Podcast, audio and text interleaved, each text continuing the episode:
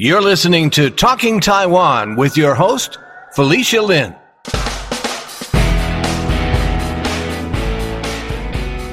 Graci Kim is a New York Times bestselling author of the Gifted Clan series. In 2012, she was interviewed for Talking Taiwan about her cooking show called Gracie in the Kitchen. We've invited her back to give us an update on what she's up to these days. She's been a New Zealand diplomat, once run a business that's turned children's drawings into cuddly toys, and given a TED talk in 2018 that still resonates today. She spoke with me about her Korean roots, how she decided to become a writer, and what it was like when her book, The Last Fallen Star, hit the New York Times bestseller list. This episode of Talking Taiwan has been sponsored by NATWA, the North America Taiwanese Women's Association. NATWA was founded in 1988 and its mission is 1. To evoke a sense of self-esteem and enhance women's dignity. Two, to oppose gender discrimination and promote gender equality. Three, to fully develop women's potential and encourage their participation in public affairs. Four, to contribute to the advancement of human rights and democratic development in Taiwan. Five, to reach out and work with women's organizations worldwide to promote peace for all. To learn more about NATWA, visit their website www.natwa.com. Without further ado, here's our interview. Welcome to the podcast, Graci. Hi, thank you so much for having me. It's a pleasure to be here. Yeah, it's so much fun because we came across one of your episodes that was done probably about 10 years ago now, and you were mm. talking about Gracie in the kitchen when you were still in Taiwan. So just curious to know, like, let's just start off with that. What happened with this cooking show, Gracie in the Kitchen? Yeah. Well, okay. First of all, my goodness, has it actually been that long? That is absolutely wild. right. what is time? Uh, and what happened to it? My goodness. You know, I have to be honest, it feels like it was a lifetime ago. And it's, I think part of that is because so much has happened since my amazing time living in Taiwan. So I'm really digging into the recesses of my brain. I remember the whole experience of, of building and creating Gracie in the Kitchen as this really joyful adventure. Because you know part of it was was food but part of it was discovery of of Taiwan. And and living there I felt so alive. I often think of I spent 2 years in Taiwan in Taipei specifically and I remember it so fondly. Like it really was some of the best years of my life. And so it's all embroiled in that experience for me. Gracie the Kitchen was so much fun. I think ultimately what happened was we ended up being broadcast on the Food Channel and Tastemade. We got, you know, like a million viewers in the first year. It was awesome. We filmed two seasons. And then I moved to Beijing to work at the New Zealand Embassy over there with my old diplomatic job. And so I just got busy, I think, and it became this beautiful thing that was a way to remember my life in Taipei. So, yeah, that's really what happened. So, is that what brought you to Taiwan in the first place, your work as a diplomat? Yeah, that's right. So the New Zealand government sent me to Taipei for two years to study at the National University of Taipei, at Taida.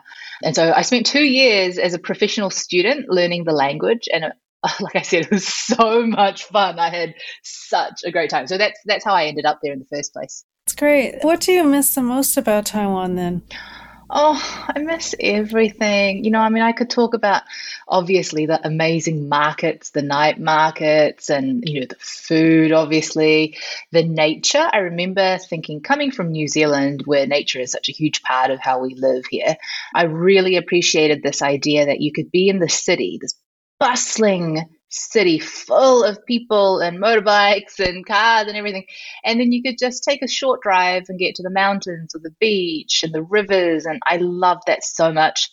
But I have to say, most of all, it was the people. I just. And you know, I have, it's it's funny because it's not even like my amazing friends that I made there, who I obviously miss dearly, but it was little interactions like the cab drivers like I love just talking to taxi drivers because they were so lovely. And I remember learning, like practicing a lot of my language with cab drivers and just shopkeepers and everybody always being so generous with their time and interested and curious about the world and, and, and you and other people and, and also their love for animals. I have to say, that was another thing. So many people I met in Taipei loved animals the way that I did. So I honestly, I miss everything. have you been back since? Have, have you visited? Yeah, I visited once or twice, I think, while I was in Beijing. But since coming back to New Zealand, I just haven't had the chance. And then, of course, you know, the last few years with COVID and what have you, and also starting a family, having a small child, it's become impossible to go anywhere really. But I'd love to go back. I'd love to. Right. And now you're a New York Times bestselling author of YA books, young adult books. And along the way, I see that you also did a TED talk in 2018. And the things that you touched upon in your talk are really still relevant today. And I, and I think that a lot of Asians would really resonate with what you said in that talk. How does that make you feel? Given the environment, you know what I'm referring to, unfortunately, with the pandemic, there's been a rise in Asian hate crime, and it's really a global thing that's touched a lot of people. I wish I could say that my talk was suspended in time and it was something I went through and now is no longer. But like you rightly pointed out, perhaps it's even more relevant now than it ever has been. I feel like these things go in waves, you know, uh, and what I'm referring to, I guess, is identity and belonging and the push and pull of societies and cultures, accepting, then pushing away.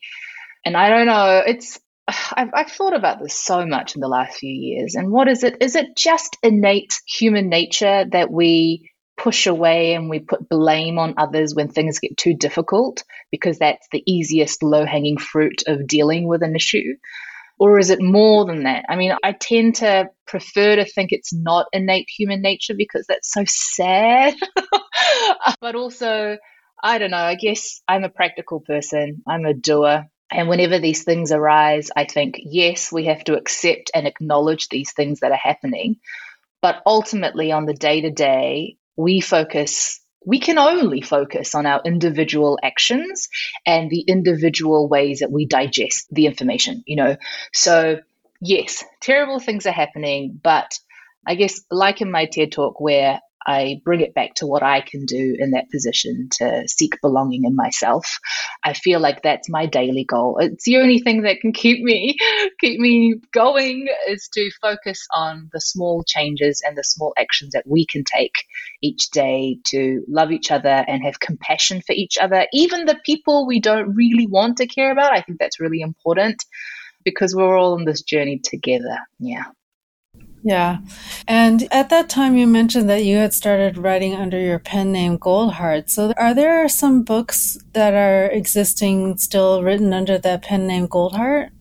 No. So Goldheart was what I, when I first started writing, I thought I will publish under this name. But actually, I ended up not selling any books under that name. Oh, and it was only okay. when I perhaps because I embraced my true self, that my writing possibly felt more authentic. But it was at that point that I found representation and then sold a book.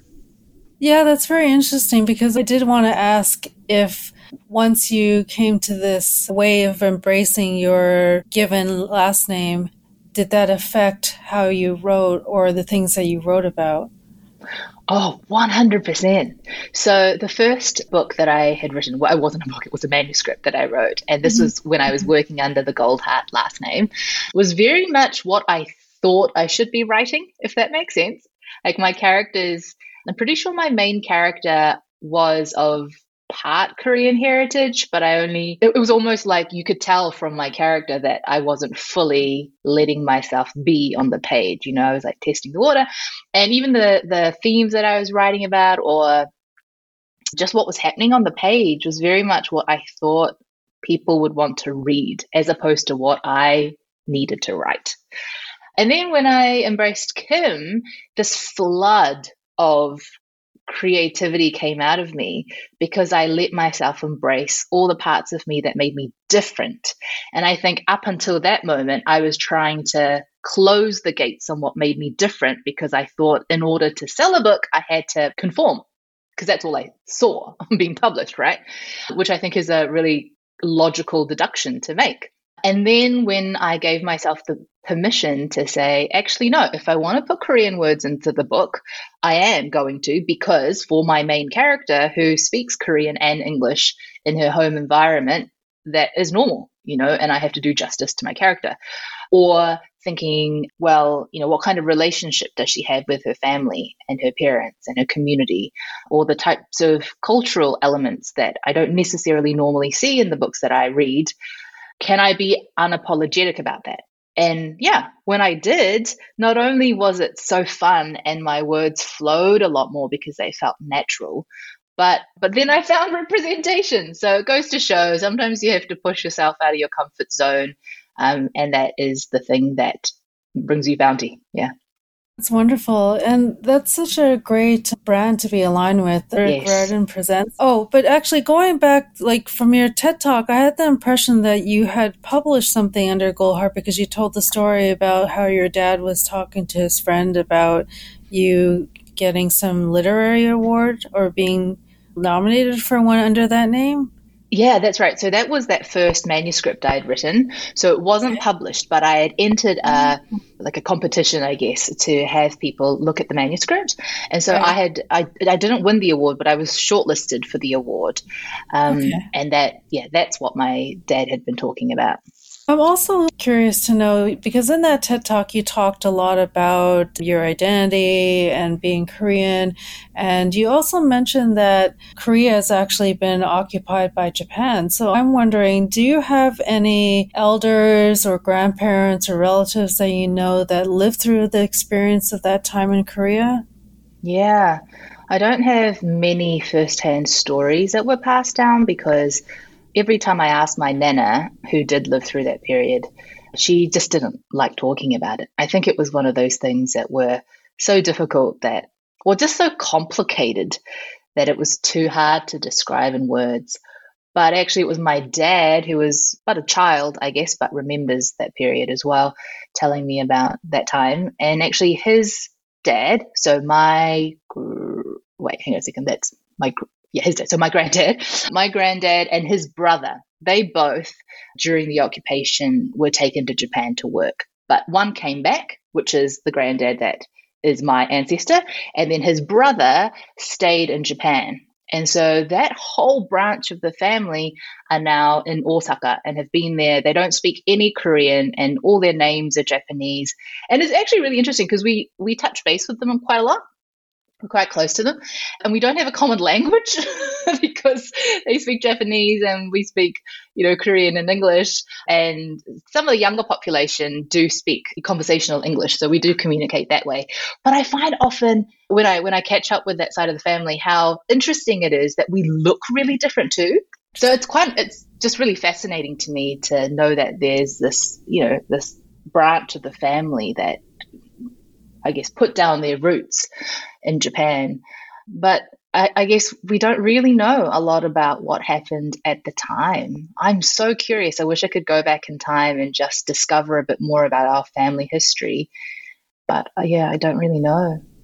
Yeah, I'm curious about that because, as you probably know, Taiwan was occupied by Japan for 50 years. Of course. Um, do you have any sense of what you would say the general sentiments of Koreans are towards Japan? I don't think I can speak on behalf of Koreans in Korea because I feel like I'm so far removed from that. But I can tell from my parents that it's a very complex issue because my dad often speaks very fondly of the things that we gained from that time while also acknowledging the pain and the you know, just the blood and tears that were shed through that time as well. But actually, one of the more light-hearted examples that my dad tells me is that when his dad returned to to Korea. So my dad grew up in a very very small fishing village in the south of South Korea. No electricity till my dad was 8 and he had to walk eight kilometers over a mountain to go to school. And he said basically he never went to school oh, because wow. it was too far away.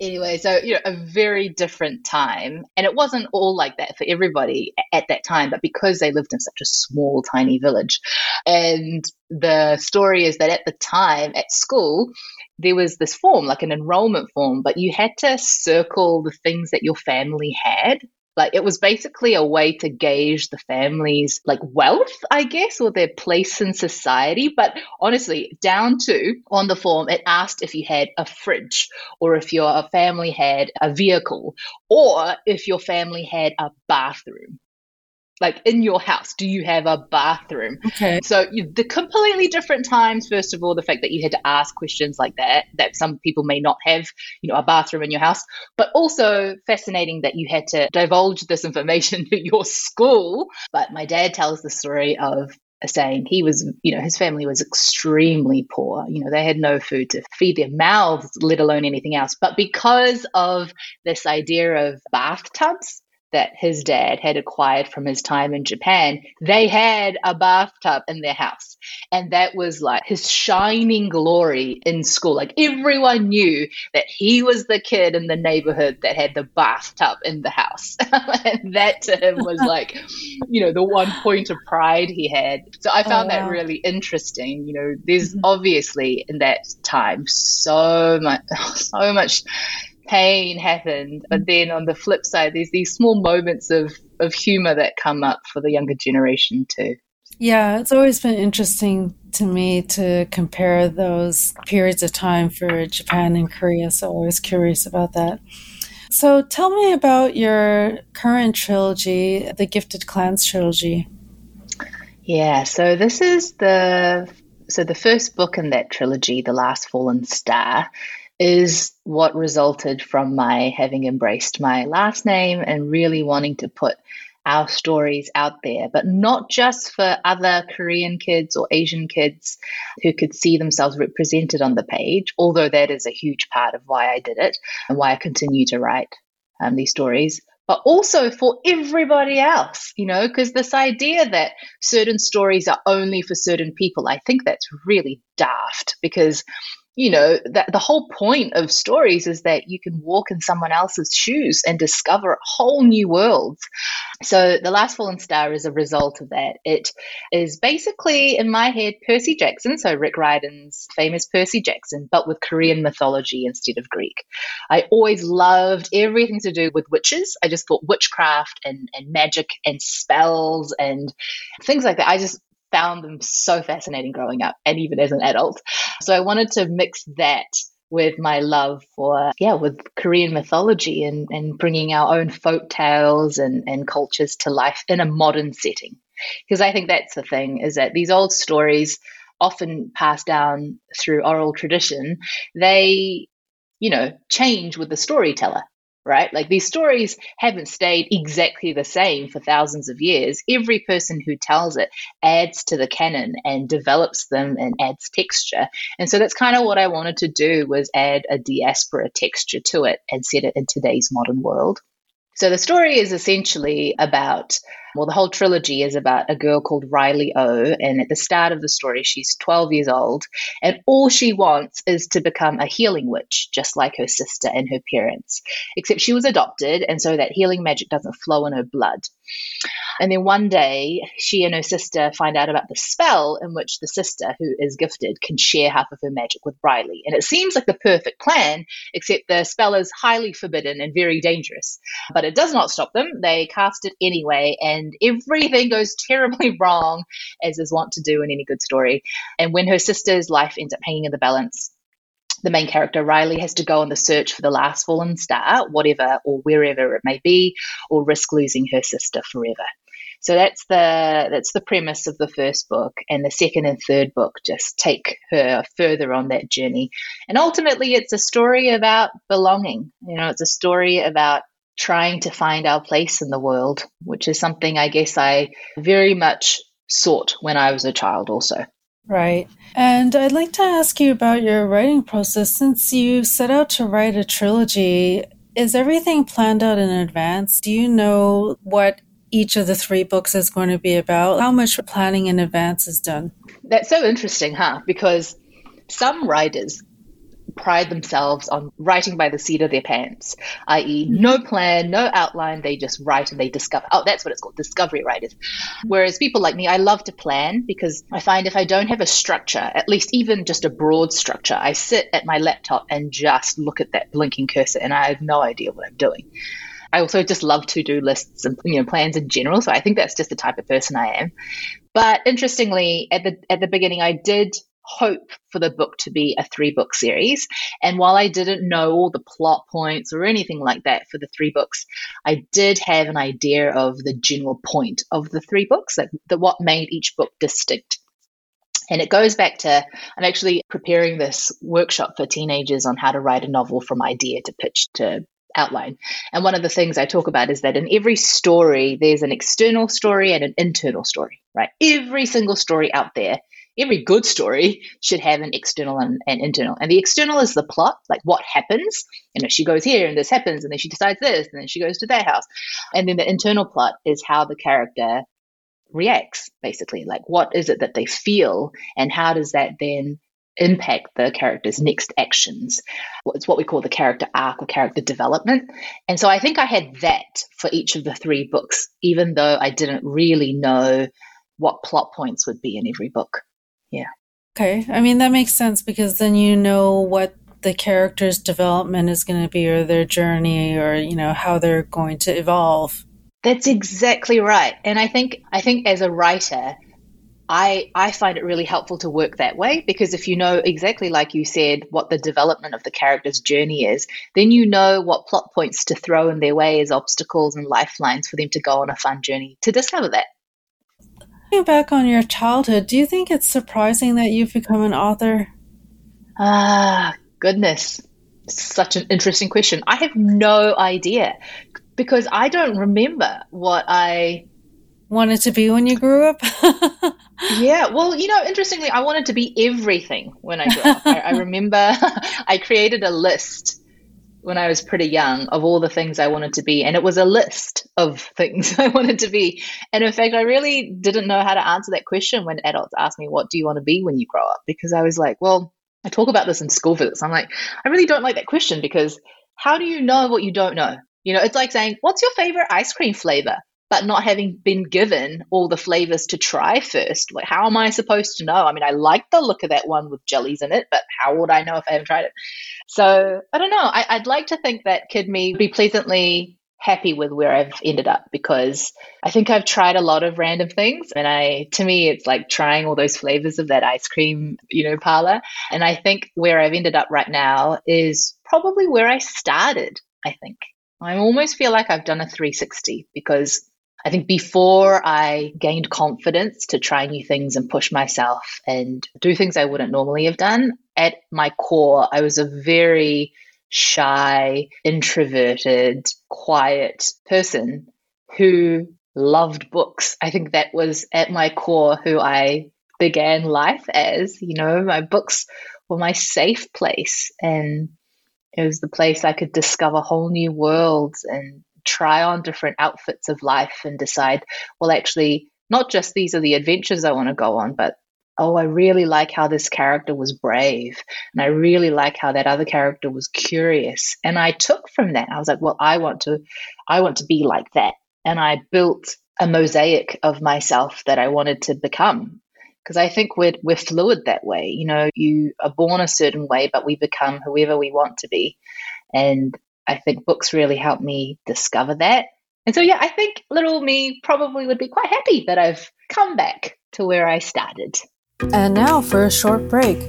Hello, listeners. I'm excited to share that we have a donor who has offered Talking Taiwan a matching donation of $5,000. That means when we raise $5,000, it will be automatically doubled to $10,000.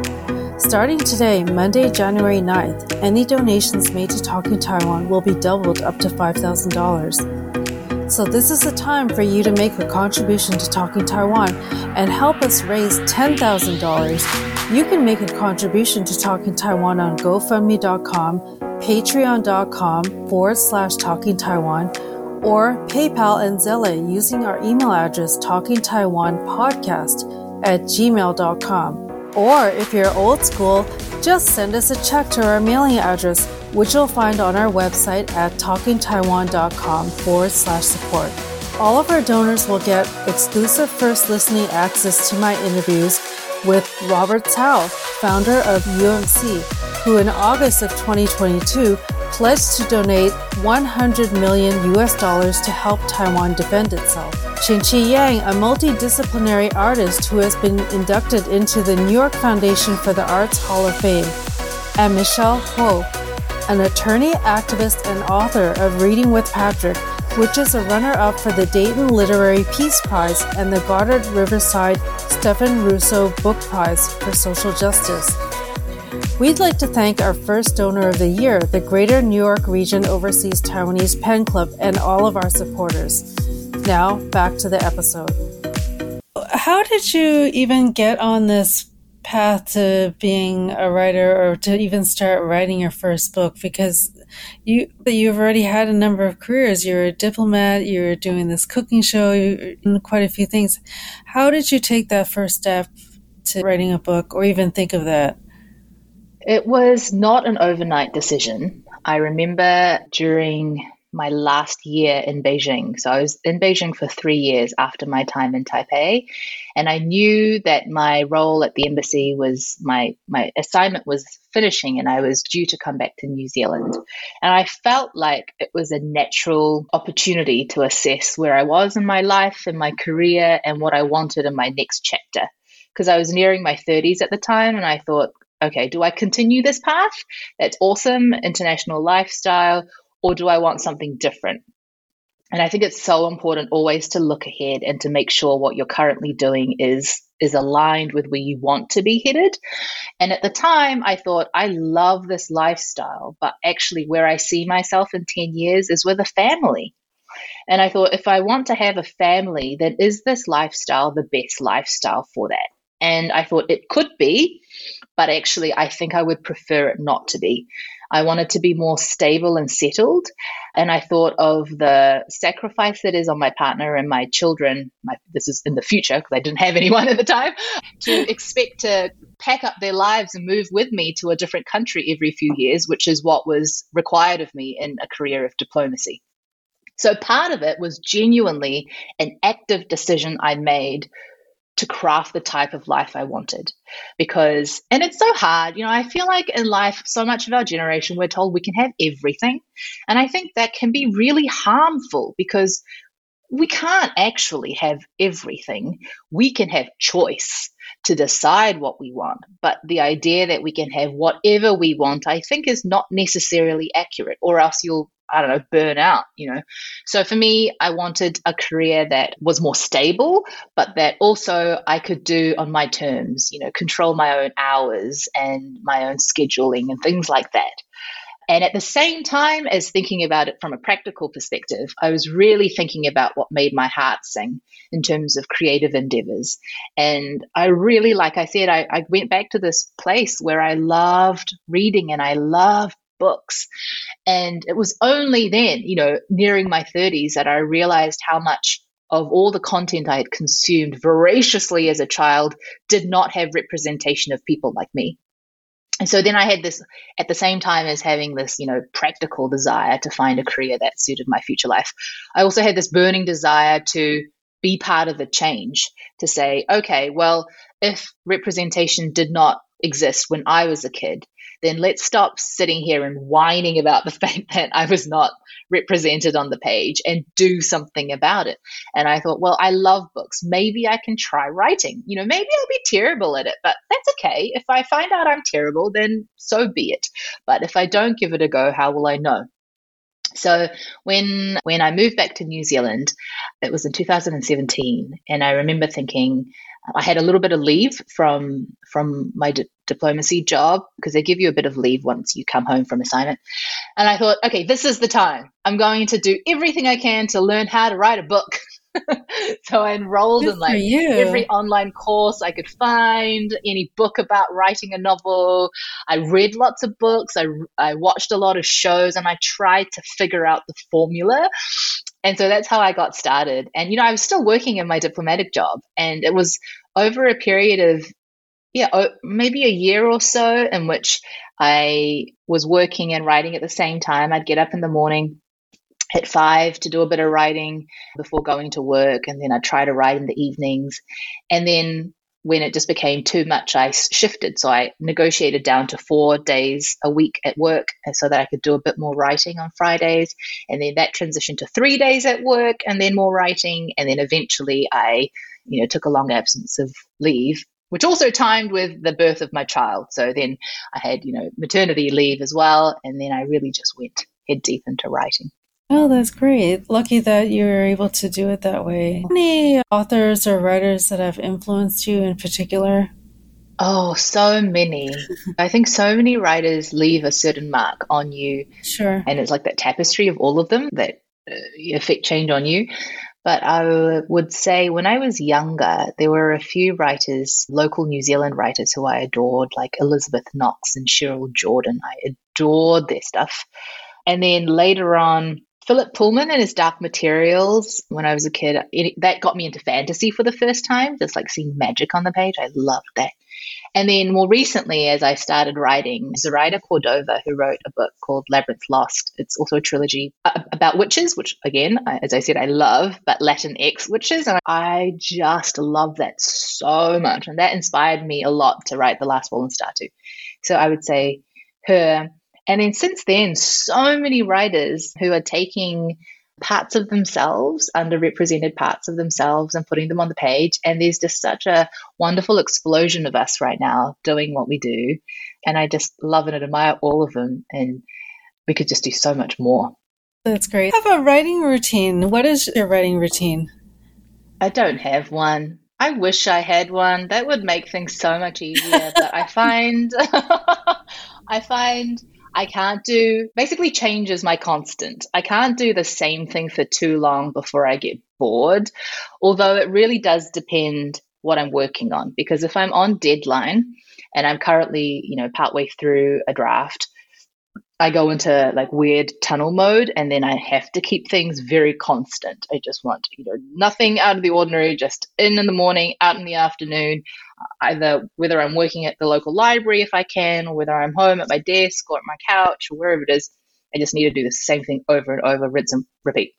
But then when I'm doing more promo stuff, social media stuff, or brainstorming, you know, then I'm like, I don't know, on the bed or on the ground with huge A3 pieces of paper while my daughter's crayoning on the side and I'm writing flowcharts trying to get my thoughts in order. It's just all over the place. Sometimes I'm in the shower and I have big ideas and I have to jump out covered in suds trying to write a note to myself so I don't forget. I have heard that a lot of ideas come in the shower, right? yeah. You know, the other thing I've realized since doing this is that so much of writing happens when you're not writing.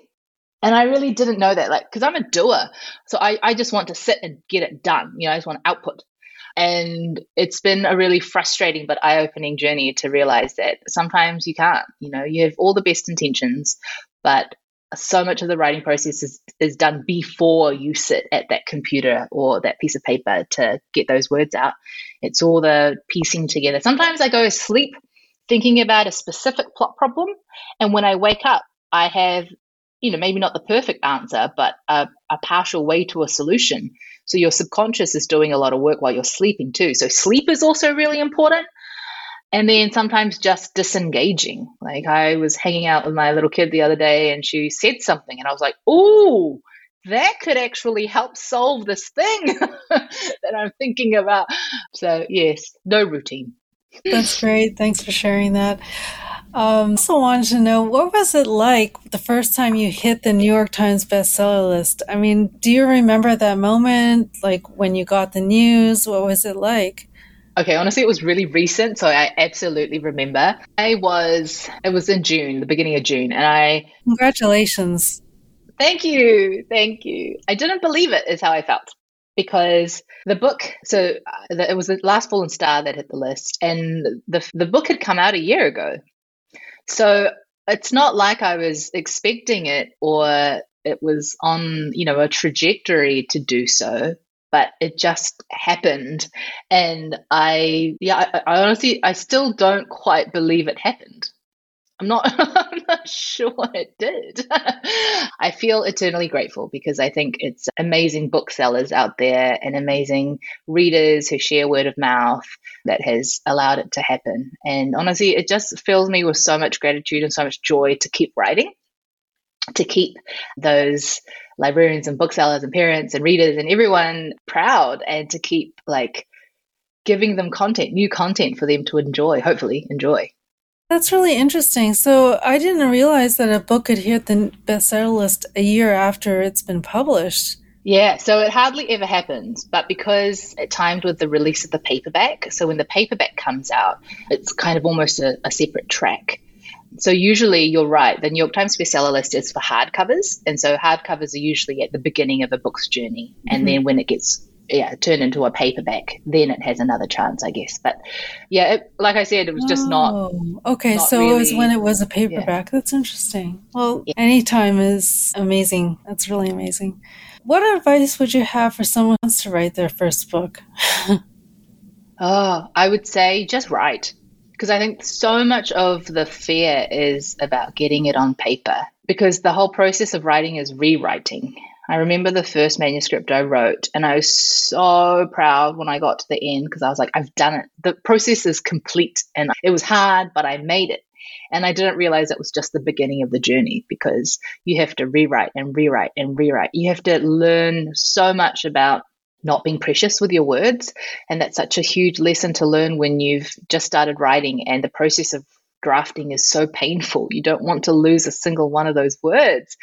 But I've learned that, yeah, you need you need critique partners like you need people that can give you an objective view on your work and obviously very important to remember that not everyone's feedback is feedback you should apply definitely not because everybody's opinion is so subjective but if you have a group of people all saying a very similar thing about your work then you need to listen you know they're saying something they're spotting something that you're missing and then you have to amend and you have to rewrite and then you have to rewrite. I think that is the hardest part taking on constructive criticism and knowing when to apply and when not to apply. The Last Fallen Star, I'm pretty sure went through about 14 rewrites before it became the version it became today. Oh, wow. Yes. And some authors do a lot less and some authors do a lot more. Mm-hmm. So everyone's different. But I think the biggest piece of feedback I would say is just to get writing. Courses and, you know, external help are really helpful, especially at the beginning and then later at the revision stage, just to make sure that you've got the structure of story sussed and you're, you know, there's it's almost like giving you a checklist of things to make sure you've covered. But no, and, and like I said, I'm preparing a course right now, but none of that is prescriptive you know, books can be whatever they want to be, but they're just helpful tools. And then the other thing is to read lots, not just in your age category and your genre, but widely, because sometimes ideas come from the bizarrest of places. And watch stuff too, because I think TV, movies, they are also a form of storytelling. And so many of my ideas have sparked from there as well. So, this whole idea of filling your creative well with lots of ingredients so that you have something to work with as outputs when you get down to the you know process of writing and then once you do write making sure that you get lots of feedback and learn to apply that where relevant but i think the most important thing is just to start great. Where can people learn more about you I'm always available on my website, gracikim.com. I try very hard to respond to all emails, even if it takes me quite a while to respond. So I'm always available there. And I do have some social media presence on Twitter, Graci Kim, and on Instagram, Graci Kim Writes. I recently tried to create a TikTok account and I had so much fun, but I had so much fun that I was not doing any writing. So I've, I've actually come off TikTok for a while because uh-huh. it is a whole other universe on TikTok. So I'm taking a break from there. Anything else that you would like to share with my audience that I haven't asked you or we haven't covered in this interview? I would just like to say that regardless of what area of work that your listeners are in, whether it's creative or whether it's not, and you know, considering the the difficult times that we've had in the last few years and we'll probably continue to have in the next who knows how long, is just to remember what I said at the beginning about the power being with us to affect change in our own lives and our own circles, I guess, or our own circumstances. I know it's so, the doomsday scrolling of news is just so depressing. It really is. And I don't think there's so much we can do to change the big picture because that's like a societal thing. But, you know, as a writer, especially, you know, for children's books, I'm in the business of magic. And I truly believe we all have magic inside us. And I think true magic lies in our daily actions, you know, and how we decide to perceive what is around us and how to react to what is happening around us. And I think if we can just use that bit of magic inside us to have compassion and to be calm and to really just care for ourselves and for our fellow people, then, you know, eventually maybe our world can be a slightly brighter place than it has been. But I guess it's just a reminder I'd love to tell people that, you know, let's just look inwards a little bit and just focus on the good things for now, you know? Yeah. Thank you. Very well put. I really appreciate you taking time out of your schedule to be interviewed for Talking Taiwan. Thank you so much. Thank you for having me. I've been speaking with New York Times bestselling author Graci Kim. This episode of Talking Taiwan has been sponsored by NATWA, the North America Taiwanese Women's Association. NATWA was founded in 1988 to evoke a sense of self-esteem and enhance women's dignity, to oppose gender discrimination and promote gender equality, to fully develop women's potential and encourage their participation in public affairs to contribute to the advancement of human rights and democratic development in Taiwan, to reach out and work with women's organizations worldwide to promote peace for all. To learn more about NATWA, visit their website www.natwa.com. Now it's time for you to show us some love. We just found out that you can rate us on Spotify. Or if you're listening on Apple Podcasts or Audible, leave us a review there. It helps others to discover Talking Taiwan. To learn more about any of the items mentioned in this episode, visit our website, talkingtaiwan.com. There we'll list any related links. Thank you for listening to another episode of Talking Taiwan. I'm your host, Felicia Lin. Talking Taiwan is brought to you by Forumosa.com